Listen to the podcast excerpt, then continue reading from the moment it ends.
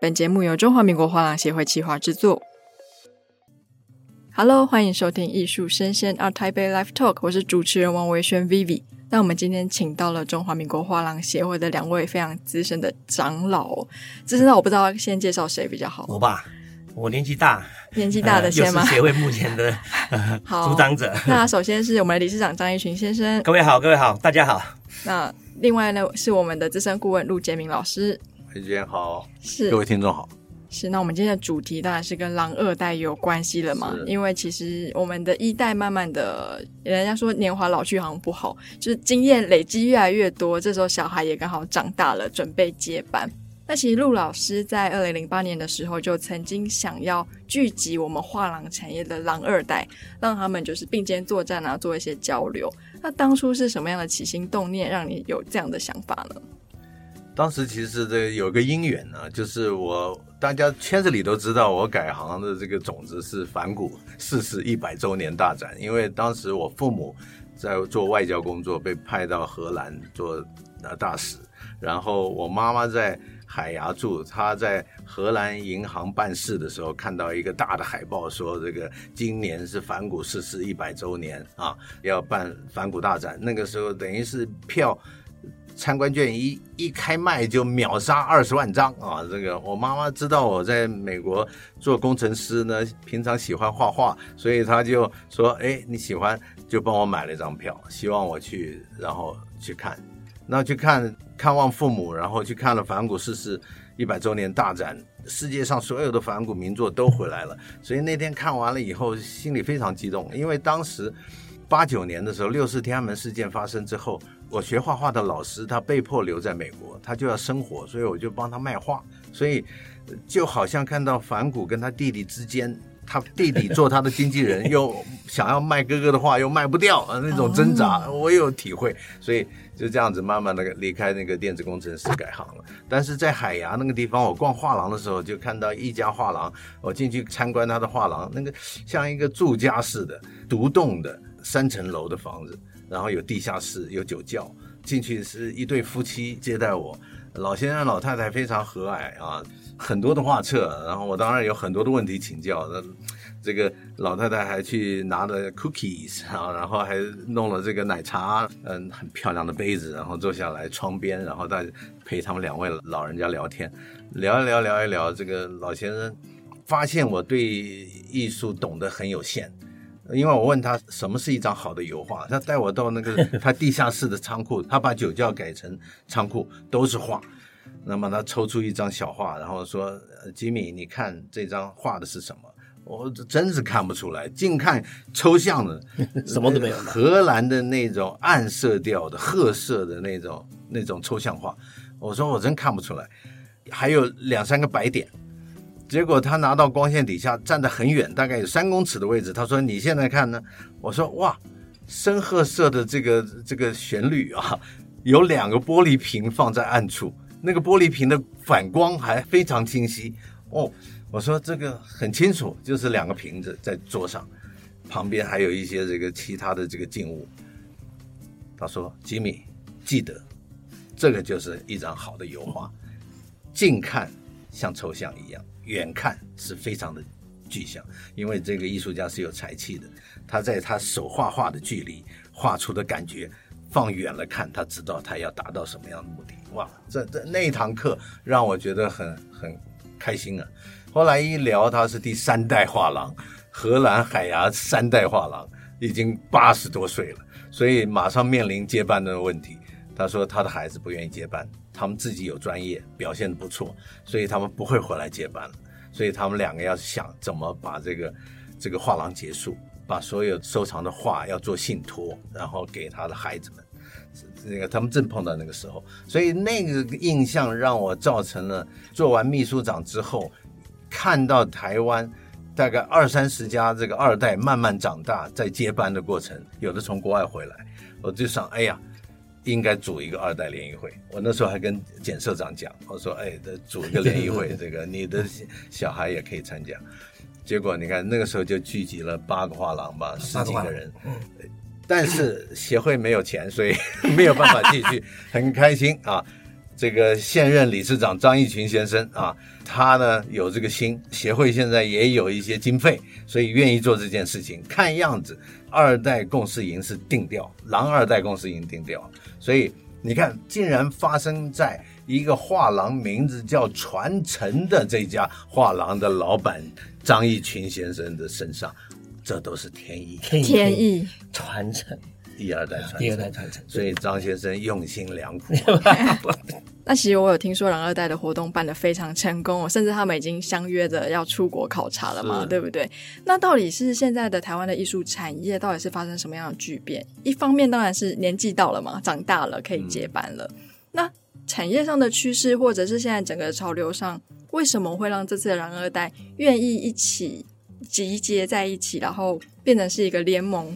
也有这“群狼并起，孤狼并死”这样的口号出现，应该是世代交替的时时候到来了。他们大概也有感受，他们的第一代也有感受。过去这哇三到五年吧，过去这三到五年，博览会还有呃各地的饭店型博览会，我们都看到这个老藏家渐渐的没有没有出来逛，没有出现了，嗯、然后新的一代藏家。先由第一代带着出来看博览会，五年前是全家出来看，三年前是他们自己一个人出来看，呃，去年是带朋友看，带朋友成群结队的看，还在那边讲，然后这个互相在讲，你收了谁，他收了谁，哎呀，我觉得他说的不错，但是那个人收的好像好像要小心一点啊，哎，他们中间有交流了。然后每一个那个都挺有气质哈，而且打扮的不错，在讨论怎么去面对艺术收藏这件事情。所以艺术家在世代交替，收藏家在世代交替，逼的画廊老板必须面对新的时代。那在这种新的时代，第一代呢，有一点觉得我的以前的道理可能一些。可以放放经典的道理可以传授给下一代，但是下一代面对新的市场，必须要有自己的想法。嗯，所以他希望他们出去学习，这个需求是很是很大的。二零零八年的时候，这种需求还没有那么大，没有，所以大家认识认识，对吧？交交朋友这样的，然后各自做的还不错，努力的在接班。还有一个重要的这个问题就是，二零零八年画廊协会，嗯，钱没有那么多，对的，没办法管。最 穷的时候嘛，请大家吃个饭。希望当时我的念头就是希望他们聚在一起，选一个班长，常常聚会，我就退出来了，我就不去管。是，但是事实上很难，很难，还是要有协会，这个要有人这个。你看这次。在郁金香酒店两天一夜啊，这个整个活动的安排，我觉得非常好，非常有意思，对吧？没没有，我想像是一个了，他算是你说到这，因为我们这里面是这样，因为有一批呢接的比较早的，接的很不错的，他是当年回来就刚才陆棍讲了，二零零八那一批呢，都是当时刚从国外回来念书回来，都很年轻，只想叫他们赶快过来，哎，你们都学校毕业都进来了啊，就看了一眼就想叫人了。这个都已经跟了，有的有一些父子辈都已经跟了大概十多年，那也打过仗，也开始有自己想法。然后当然他们也希望，他那天在讲的时候是爸不在才敢讲啊。啊，那李尚你也该退了，给你女儿怎样？我说啊，你爸嘞？他说我们爸退啊，我啊钱呢？不是上次还他管的，他钱现在交出来了。哎、因为哎，我就等于说刚开始他爸爸是给你管了，可你什么样逐项给我报告财务，因为怕他一个东西没弄好。这次接班不是这样的，你有时候你会。打仗不表示会管财，好了，他也弄出来，啊，不错哦，下次你就在里面讲，让他们跟着造反，我就给他讲，所以这个东西是这样，因为我来讲是因为时间点，但那这次来的很多是小狼，多小？小到最小是十八岁，十八岁，他就说他他妈妈是说他就从他一直不想念书，就喜欢艺术什么什么，那我说你就让他进来，然后让他让完，那叫他再怎么样，可他很成熟。我们一看那个成熟度到十八岁，就这么安稳的上去讲东西。一看平常不讲话，一上去把爸爸那一串涮锅。我爸叫寿哥，我学的还真像哦。哎呦，什么孩子怎么这么活泼啊？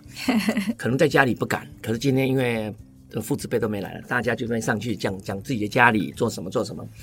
可是他们这样的话，哎，他们在这一群人在一起，他就可以去开始谈事情了。甚至哎，你 IG 怎么用？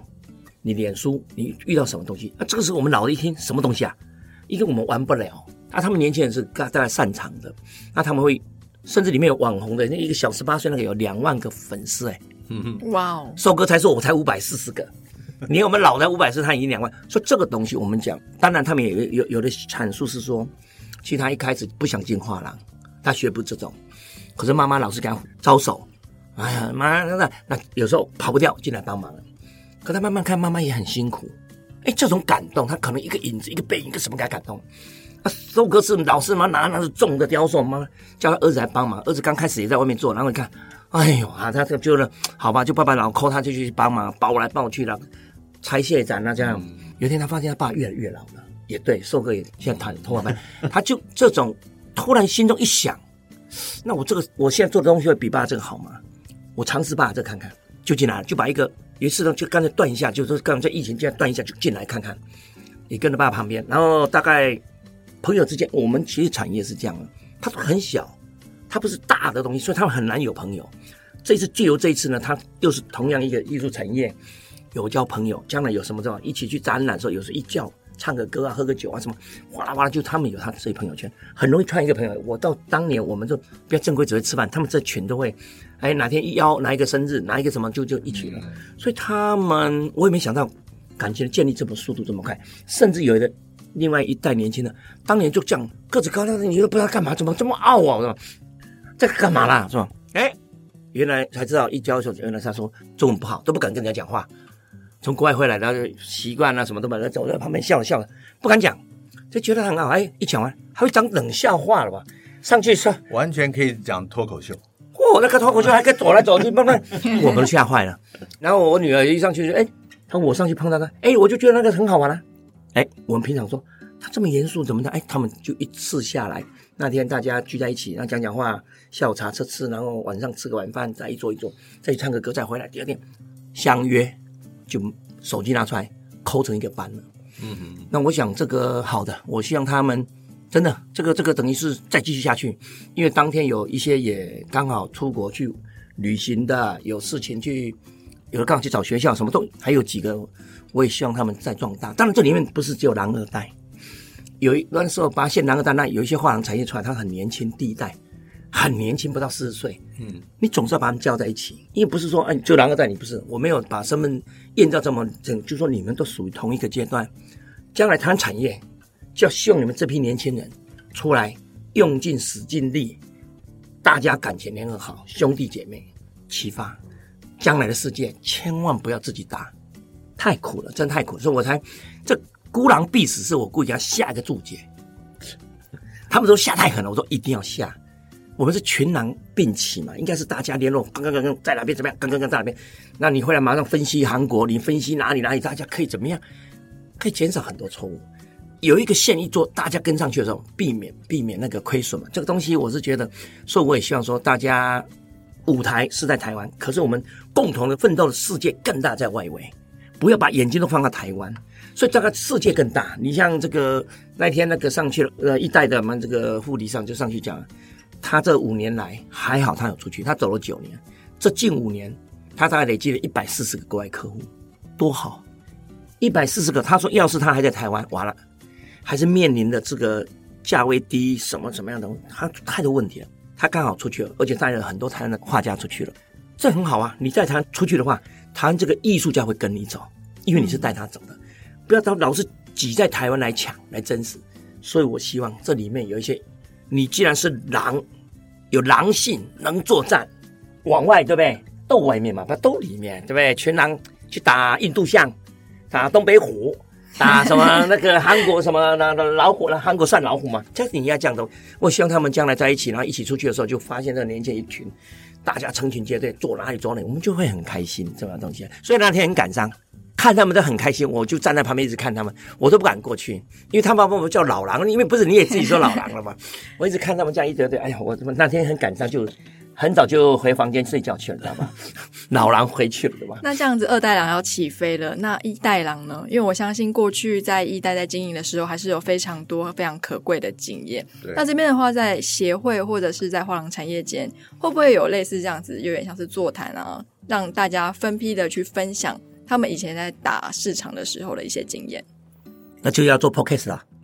没有啊，要这样把那经验累积啊，那一集一集。还是说理事长一代郎的退休计划是长什么样子？哇，我我我是讲是这样，因为我是 因为我虽然喊了一声说要退，嗯，是给他们跟着进，我不会，哦，因为艺术是可以玩到死。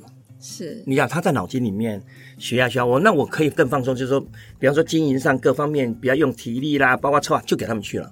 你在经验上看看东西，然后跟客户聊聊，然后偶尔去看看展览，然后看出什么东西，你们赶快看。这个东西是我们将来老一代来做了，因为等于我们还有我们老的藏家，他的一些资产要出来的时候，我们帮他处理，小的处理不了了，因为他更不认识。那我们说，哎，你要跟我，所以我们是那天我也讲了一个问题，因为现在还有一个。两代有两代观念。那天我听到一个画廊就说：“我现在跟爸爸分开了。”我说：“哦，为什么？哦，原来前阵看他都不会笑，原来是他爸爸做的东西他不是很喜欢。那他想做另外一种东西。有天他爸爸可能经过那个爸爸，听说爸爸有一个钱给他说：‘那不然你自己做做看。’说他就做了。原来是爸爸在做他。因为可是我上来讲一句话，我说你们有时候也要考虑到老的一辈，因为我刚好代表老的嘛。我说，因为我们有曾经许过的诺言。”因为你给藏家说哇，这个怎么样？艺术家，我给艺术家做过的拍胸脯的事，他还没死哎、欸，对不对？他还没死，他总是在做的东西，他可以慢慢的淡去，退出舞台，可他还在。这时候的子辈们呢，子辈们应该是上去帮他照顾着。或许你的，那现在刚两年，我得给我两个，第三年三个这样，慢慢的这舞台慢慢的变成你的，然后爸爸退出舞台了，三年后把它处理完了，做一个呢。就叫世代交替啊，那你这个叫做品牌啊，就是你当年爸讲话就是品牌，许承诺，达到目标，达到什么还是要有的。我说你们不要一下子一脚把爸爸踢开，这个我也曾经碰过好几个，那我都私下讲。那当当这个机会，我就说我就代表我们老一代的来讲这个故事。有时候爸爸的痛你们不知道，你现在不能说我要爽，你要看爸爸的痛，你要看怎么来弄。所以这个东西，照我的话，我在上面讲话就就敢讲啊。对不对？那我我女儿在底下，她敢讲我吗？她她到现在还没给我换掉一个人，说艺术家什么都是我，因为这个她还在学习的意思，呃，怎么布展，怎么怎么，这个她都可以了。谈艺术家非常困难，很多人是说啊，我今天跟你弄一下，那都是一般的。今天叫进来展览就展览，明天签个账就结束了。太难的艺术家是如何走一生，这个是一个难的，这个一定要他有一天差不多静下来了，好吧？那还怎么样？我说那你就这样啊，叫再怎么样？好，再来学拍卖了。这里面还有很多学的，那我们现在是主力主力活，让他们去做了，我就不管了。你上墙下墙我都不管，你弄不了，你叫人家去弄。我看他用什么方法，那也很好，他会找人。我们就不都不碰这一块了，拖得干干净净。将来就在旁边好了。现在要跟艺术家谈拍卖，你这艺术家有多少个？归北边、中边、南边，还是归哪里？都有一套的，还没有那么简单。那他们先打的是他们现目前的生金的，就厂家。都是他们群主的厂家，我们现在在做。我讲，我们在老狼还有旁边会看的，只是越放手越好，因为早一点放手，他们早一点做决定。我现在是放得干干净净，刚好在座椅上，什么？哎，你说吧，啊，多少钱？你看吧，你们不能、啊，没事，就这样就这样推了。所以我觉得这也是这三年刚好当理事长阶段两年多了，我就把东西丢得挺干净的，而且他之前我也就慢慢在丢了，而且将来什么 IP 啊，那个都是不是我们这个年纪大的。因为年轻人去搞，我已经丢出去。可是还好，他不一定听到。他呢，有时候没搞好，我都说搞什么东西还没搞好，也不能讲他。可是我又没有，我又没有方法拍他，你知道吗？因为我没有经验，他这一块我还不懂，所以我最近还在想下苦功去学 IP 啊，学什么该怎么干嘛，什么什么。这个这个这个我们也想，哎，你不能怪他，因为他也忙得要死嘛，这么小，我当然没念他，就是说已经交给你，我们没有看出它效果的时候，我就一直旁边蛮担心的，也想。利用时间再进来了。是，那我觉得理事长，你身为一代要传承给二代人的当事者，我们陆老师算是一个旁观者清嘛。那您看到这么多的画廊在传承上的时候，一定会碰到一些问题，跟有一些问题，你觉得他处理的特别漂亮，有没有什么样的案例可以跟大家？我先讲啊。啊，我们陆老师是现在二代郎的导师哎、欸，哦，不敢当，不不不不不，因为因为陆老师跟我们是这一代是都是交情深厚，是看着孩子从小他妈一生出来，从客厅噼里啪啦噼里啪啦一个一个这样唱，而且念书念书，哎呦你回来了了了了，所以当然我们就那天一讲是看着长大，对，我说给陆老师，因为陆老师刚刚我们每一个都在忙着的，那做父母不好讲，陆老师呢，因为他们一讲一说，哎陆老师陆老师好，那陆老师当然叫那个，所以就是导师哎，开什么玩笑？好，导师好好讲。时间久了都有感情的。你你说这个一代二代传承，我觉得每一个人都有自己的个性。你说导师，我真的不敢当。承蒙他们看得起，你知道，谁会赋予重任？然后这个，那每一家画廊的情况都不太一样。不过刚刚理事长也讲到一个重点，就是他对藏家的承诺这个问题。嗯，但是没办法，有的时候世代交替的时候，暂时这些以前的这个艺术家在市场上威力不是那么大的时候，你要怎么告诉二代不要忘记他们啊？这个是个，就是每一间画廊都有。活化仓库的挣扎，应该是这样讲。嗯，活化仓库是这个活化仓库，简单的讲，可以用波士顿矩阵这个来讲。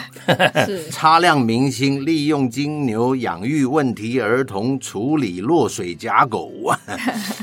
其实说起来很残酷，每一个画廊老板，我认为就像一个园丁一样，他当时开画廊的时候，他培养种子，嗯，然后他慢慢的有。有这个种子含苞待放，开始有个展，后来收获的时候，呃，花盛开的时候，他就开始在市场上表现不错。然后过多少年世代交替的时候，它花朵有一点萎缩，但是它仍然还有这个绚烂之极归于平淡的价值。那这种情况，你在接班的时候。来看这个仓库，往往太过主观、太过简单来批判，就是说，哎呀，爸，你留下来的东西没有用。那这句话讲了，其实蛮伤人的。呃，事实上，有没有用这件事情，它是要跟时间，它要跟历史，它要跟学术呃认可，要跟专家点不点头，这些市场接不接受，它是一个很复杂的事情。所以很多一代的画廊。里面的东西它分好多阶段，所以二代都有在传承的过程当中，我都会很想建议，就是说，不管你要聆听自己的声音，还是去跟父亲交流，我觉得跟艺术创作的道理一样，就是创新不离传统。创新不离传统，才有你画廊风格的脉络。是这个传统，就是父亲辈打天下的这些经典的经验。但是创新就是你要面对新时代的想法，聆听自己的声音啊，表达自己的风格。但是这个脉络是不能切断的，要是切断脉络，就不叫传承了。二代传承就叫断层，对，二代传承就是脉络不断。因为艺术品这个东西很奇妙，它是永恒的。它之所以无价，因为它是永恒的。艺术家生前的命运决定作品的命运，看他有没有赶上时代；艺术家死后的命运取决于作品的命运。他的作品要是够好，现在不发光，将来会发光，因为是金子，总会发光。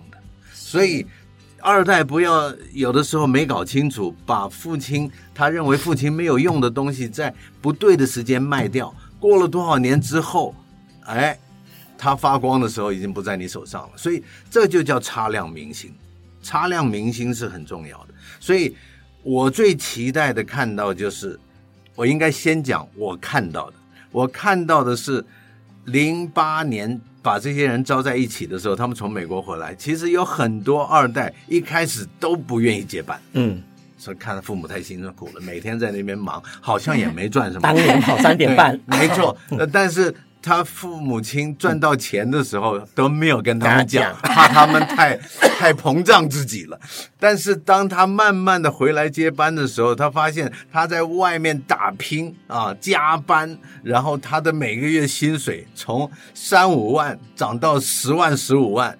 但是他回来自己慢慢接班，看到的时候，父亲仓库里一件东西，因为他在外面。交的朋友，他转手卖掉一张，父亲跟他讲：“你这一张的奖金是八十万。”他这个时候一想，哎，这个这个这个，我在外面拼个半年赚的钱，结果我怎么从爸爸仓库卖掉一张画的佣金就得了八十万？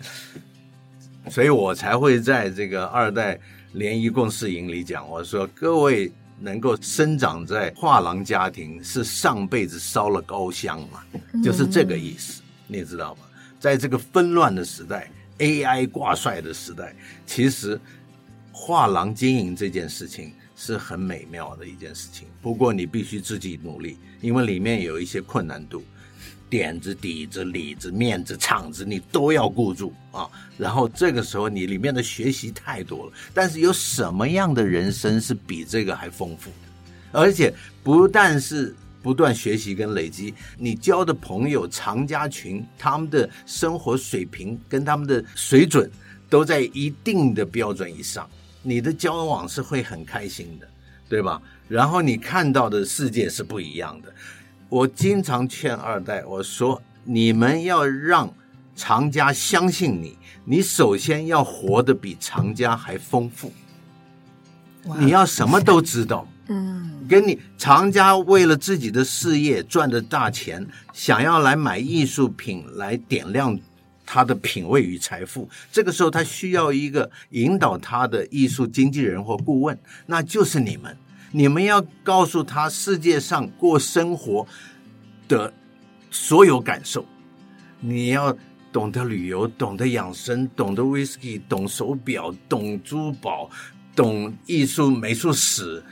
懂所有的东西，这个时候他才会把你当成生活上的顾问，他才会完全相信你介绍给他们的艺术品是有未来性的，而不是简单的说我买了赚钱，我什么时候卖掉，没那么简单。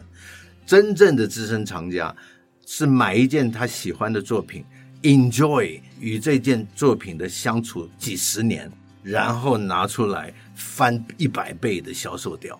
那你在旁边就是他的艺术顾问，所以要做画廊老板是，照理说是人人羡慕的一种职业。嗯，是。那这一些小孩儿，我看到他们从小顽皮的长大，然后进入社会，然后不愿意接父母的班，这些父母就会跟我吐苦水，说怎么办？陆老师 劝劝他吧，劝劝他。我说你不要劝，你放他出去自己闯，三年五年你放他出去自己闯，你就不要让他接班。你就不要露，你要憋住，你要憋住，你就出去自己闯，鼻青眼肿就回来了。你自己闯，因为他假如在外面闯的比你好，就他干嘛回来？你干嘛回来？你就你只要教他训练他做一个快乐的收藏家就好了。对，也是一种，对吧？但是他假如回来了，他经他 他经历过那个那个三五年，他回来他会更认真的把画廊的这个这个班给接好。太多了，都是一开始不回来，后来放出去，后来慢慢回来，百分之六十以上都是这样子。那我错了，我我孩子跟你的情况不同，妈一天都没放出去，你的情况不同，那就把我气死了。你是啊，哎，你是宝贝女儿啊。哦，是。你想想看，一九九三年我从美国回来去看你的展览，到你的画廊后面的门一打开，两个小女孩就在那跑。我说哇，张先生。你你家就在后面啊？对对，在后面。他就打开一个门，后面就是 就是住家，你知道？他他根本在一起的，所以你你从小有女儿的爸爸，他们都还说我我那个忽悠他一辈子，为什么没有？但是打住，嗯，他们将来都会感谢你的，那那那你放心。对对对对嘛？你看，我讲是讲了，你看现在大女儿做的都对对对，因为因为讲是讲了，又不多激情。他们大学毕业课讲，你看那个忽悠我一辈子。中原他安排中原在那个云非凡的那个展览，你看我我在旁边看着他，哇，这真是不是我这个十年前看到的。他自己一个人，他自己一个人了，对，写一个单子，一直看这个。我等下上台要讲什么？陆老师，你你等下上台啊。然后我讲了，我下来，我说李宁，我讲的还行吗？他说陆老师，我赚到了。你看那二代。真的是有意思，还还可以，因为波老他当初给幽默讲说：“爸，你忽悠我一辈子。”我说怎么了？他说：“你就叫我这样这样的，我就真的从小。”调侃的讲法。对对对，那我说等你长大你就知道，叫做循循善诱。当初因为我觉得，就当我刚才看了嘛，很多就当初他们在讲说孩子不接班，我就心里懵了。说从小就孩子怎么懂懂懂懂懂懂懂懂，孩子给他导回这个艺术，一路就到艺术去，两个就央美去念完回来，没地方去了吧？哼。我看他们为什么那么多人出去闯完了回来？其实这里面还不只是他打拼遇到的困难，好像寻找了一个比较比较舒服的这个这个路线，也不是这样子。是他从小在画廊圈子里长大，他从小接收到出自灵魂艺术品的高频正向能量，我觉得耳濡目染之下，他跟一般人没有看过画廊、没有看过艺术品的小孩是不一样的。嗯，他的审美是不一样的，他的记忆是不一样。我们说艺术品出自灵魂的创作才会感染灵魂，所以简单的讲，出自灵魂才会进入灵魂。所以当一个孩子他生活在画廊家庭里，他一定是在这个圈子里走动，所以出自灵魂的感染力不断的进入他的这个这个脑子里的心里，所以他出去闯完了，他发现，诶，我好像是喜欢的，你知道吧？我是喜欢的，我所以所以他回来面对困难，他才可以一步一步的这个慢慢学习。所以二代联谊会其实给他们的学习是加速的。对，你看，Paul 上去讲，郑勇上去分享，嗯、对吧？经营上去分享，这些都不是你花钱买得到的经验，买不到的，嗯、对吧？而且伊娃他们上去讲讲他们策展干嘛？你们要注意什么东西？而且你要是跟这个圈子。不搭嘎的话，你听也听不懂，你你你根本学也也不知道怎么学。对。但是他们一一路在这个家庭里生长，又出去闯荡，他听的，你看很多人很专心啊，做笔记啊，嗯，对吧？所以二代这个画廊协会来操办，将来可能真的是固定的办下去，而且有一些忙碌的人没有来，嗯、我觉得。以后会陆陆续续会来，会来，会来，会来，因为归队的，对，会归队，会归队。还有一个是因为那一天就讲，你刚才讲了一个，是当然他们有时候刚学校毕业，对，再回来就跑到云门去了，对，哎，就不回来，绕几圈，绕几圈，噔噔噔噔，还是回来了。另外一个做做建筑的，哎，也回来了，没错。我看了几个，那有个做旅游的也回来了。我说怎么都回来了？但是你看啊、哦，假如一代一直把着他，不让他去做他自己想做的事情，把着他。他一定不会很愉快的接这个班，所以你放出去，他去体会完了，他回来，诶，他反而，他反而战战兢兢的。对对，我看了好几个都是因为已经在外面做过了几年，甚至外面做过师傅，他们回来了。对，现在我女儿做了几年，我想丢出去丢不出去。哇，这个丢慢了，知道？我们动作跟人家不一样。现在叫出去，我为什么要出去？保护的太好了。我干嘛出去？我就在这。妈，把我气。看他做的也挺开心的，啊，这就不用丢出去了。不不但保护的很好，而且还让他入股。对吧？对对对，来了好话，你先挑，你们先挑，啊、挑完了，他马上就会有这个利利润嘛。那他再卖出去就有利润。你你已经这样子，我被他吸干了。你在讲嘛？还是有计划的让他、这个，那让他喜欢，让他喜欢，对吧？让他喜欢，希望他一辈子喜欢，因为将来我也要一辈子。那也希望他们在一辈子中喜欢，那一代接一代，那艺术就有价值了。还有个那天刚刚我们产经也讲一个叫艺术资产，哎，这一门倒很好玩。以前觉得很枯燥，那么讲完以后有点意思，那让我就串到了一个，像那安迪沃霍那里两个兄弟，一辈子就做安迪沃霍，嗯，四千张画，先卖，一看出去了，看到作品第一他，他比谁都晓得说这值多少，哎，我还买买回来，这让我想起我刚好有几个画家，这几年我也想做这种活化的动作，因为当年他曾经跟我走一段很长的路，可是这个市场有时候会震荡完了以后，哎，突然停了一阵子，这时候你就让它停了吗？所以我那天就在想说，再回去找画家。我们承接二十年，像这节他红红火火，像突然一个顿，因为有的这个艺术有时候一个带上来又下来又上来的，这时候不要停的时候，是不是在这乱中再出兵？这时候就要跟艺术家谈，你现在多大？我们怎么样？我们共同还再怎么做？再怎么活化？为什么？毕竟我在手里有经手了五百件作品，没有人有五百的。一百都没有，所以没有人会再帮他再去重活化这个市场。这时候你怎么办呢？这时候只能我再进来讲。我们交情怎么说？怎么样弄两个重新来？都是大学教授，看怎么样再来活化这个你我。我仓库也有他的，他将来有没有未来也要看他的。所以这个这样，我目前就那天一讲完，害我那天晚上一想，哎，一个两个三个，我就在想是从哪个先下手？那就将来就说，哎，主力女儿在做那个，我就做这个啊。活化资产啊，对，我们资产在仓库里活化，然后让它变得更有价值。所以其实活化仓库不只是二代可以做，一代也可以拿。一代先做，一代先做，因为一代的任务是要自己先做。还有另外一个就是一代传承给二代，一代有没有退休这个问题？其实我发现你喜欢艺术，永远不会退休，会再走来走去绕绕的。嗯，因因为这个就是喜欢，不是体力活。他他没办法退休，因为他年纪越大，他的经验越丰富，他的眼界越越广，所以你看很多画廊，除非他身体有问题，身体没问题的情况之下，一定是做到最后一天。你说的是台阳吗？你做的是长流吗？我八十多岁都做的可开心了。台阳是台阳是最久了，每天还在那捡漏，还在干嘛嘛？对，开心的不得了。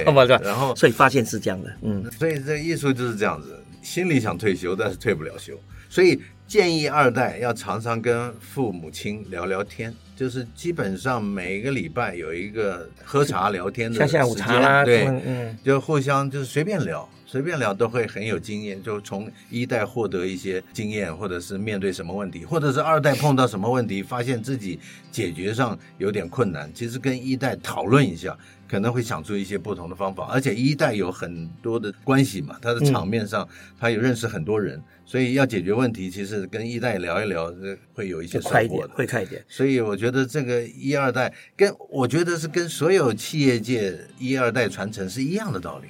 大家的反应都是：哎呦，跟爸爸相相处这个有点痛苦啊，有点严肃。因为因为父母平常不不会一直跟你聊天，他一旦坐在一起，父母亲想的都是最重要的话，都想一下子告诉你。但是二代平常。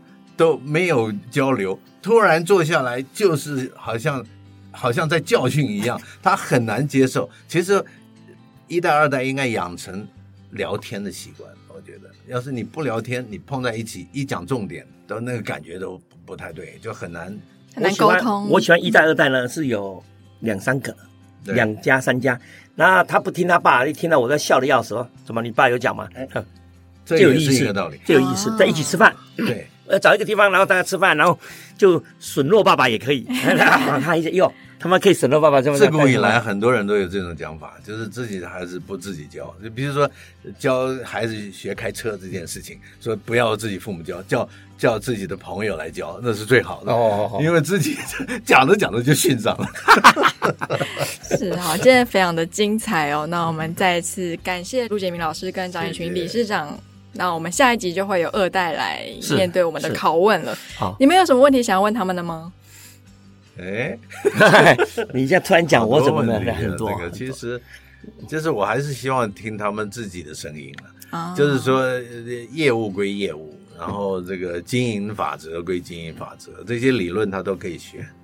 但是你是不是真的喜欢艺术这件事情？哦、听他自己内心的声音，非常重要。嗯，快乐，你到底喜不喜欢艺术？快不快乐？嗯、因为你，你要是这个快不快乐，造成了你以后能不能突破难关，最重要的关键就是你的兴趣跟你的、嗯、你的喜好是不是艺术这个？对，才能走长路。对，要是这样不快乐，他走不了，没错，走不了长。没错，嗯、这个。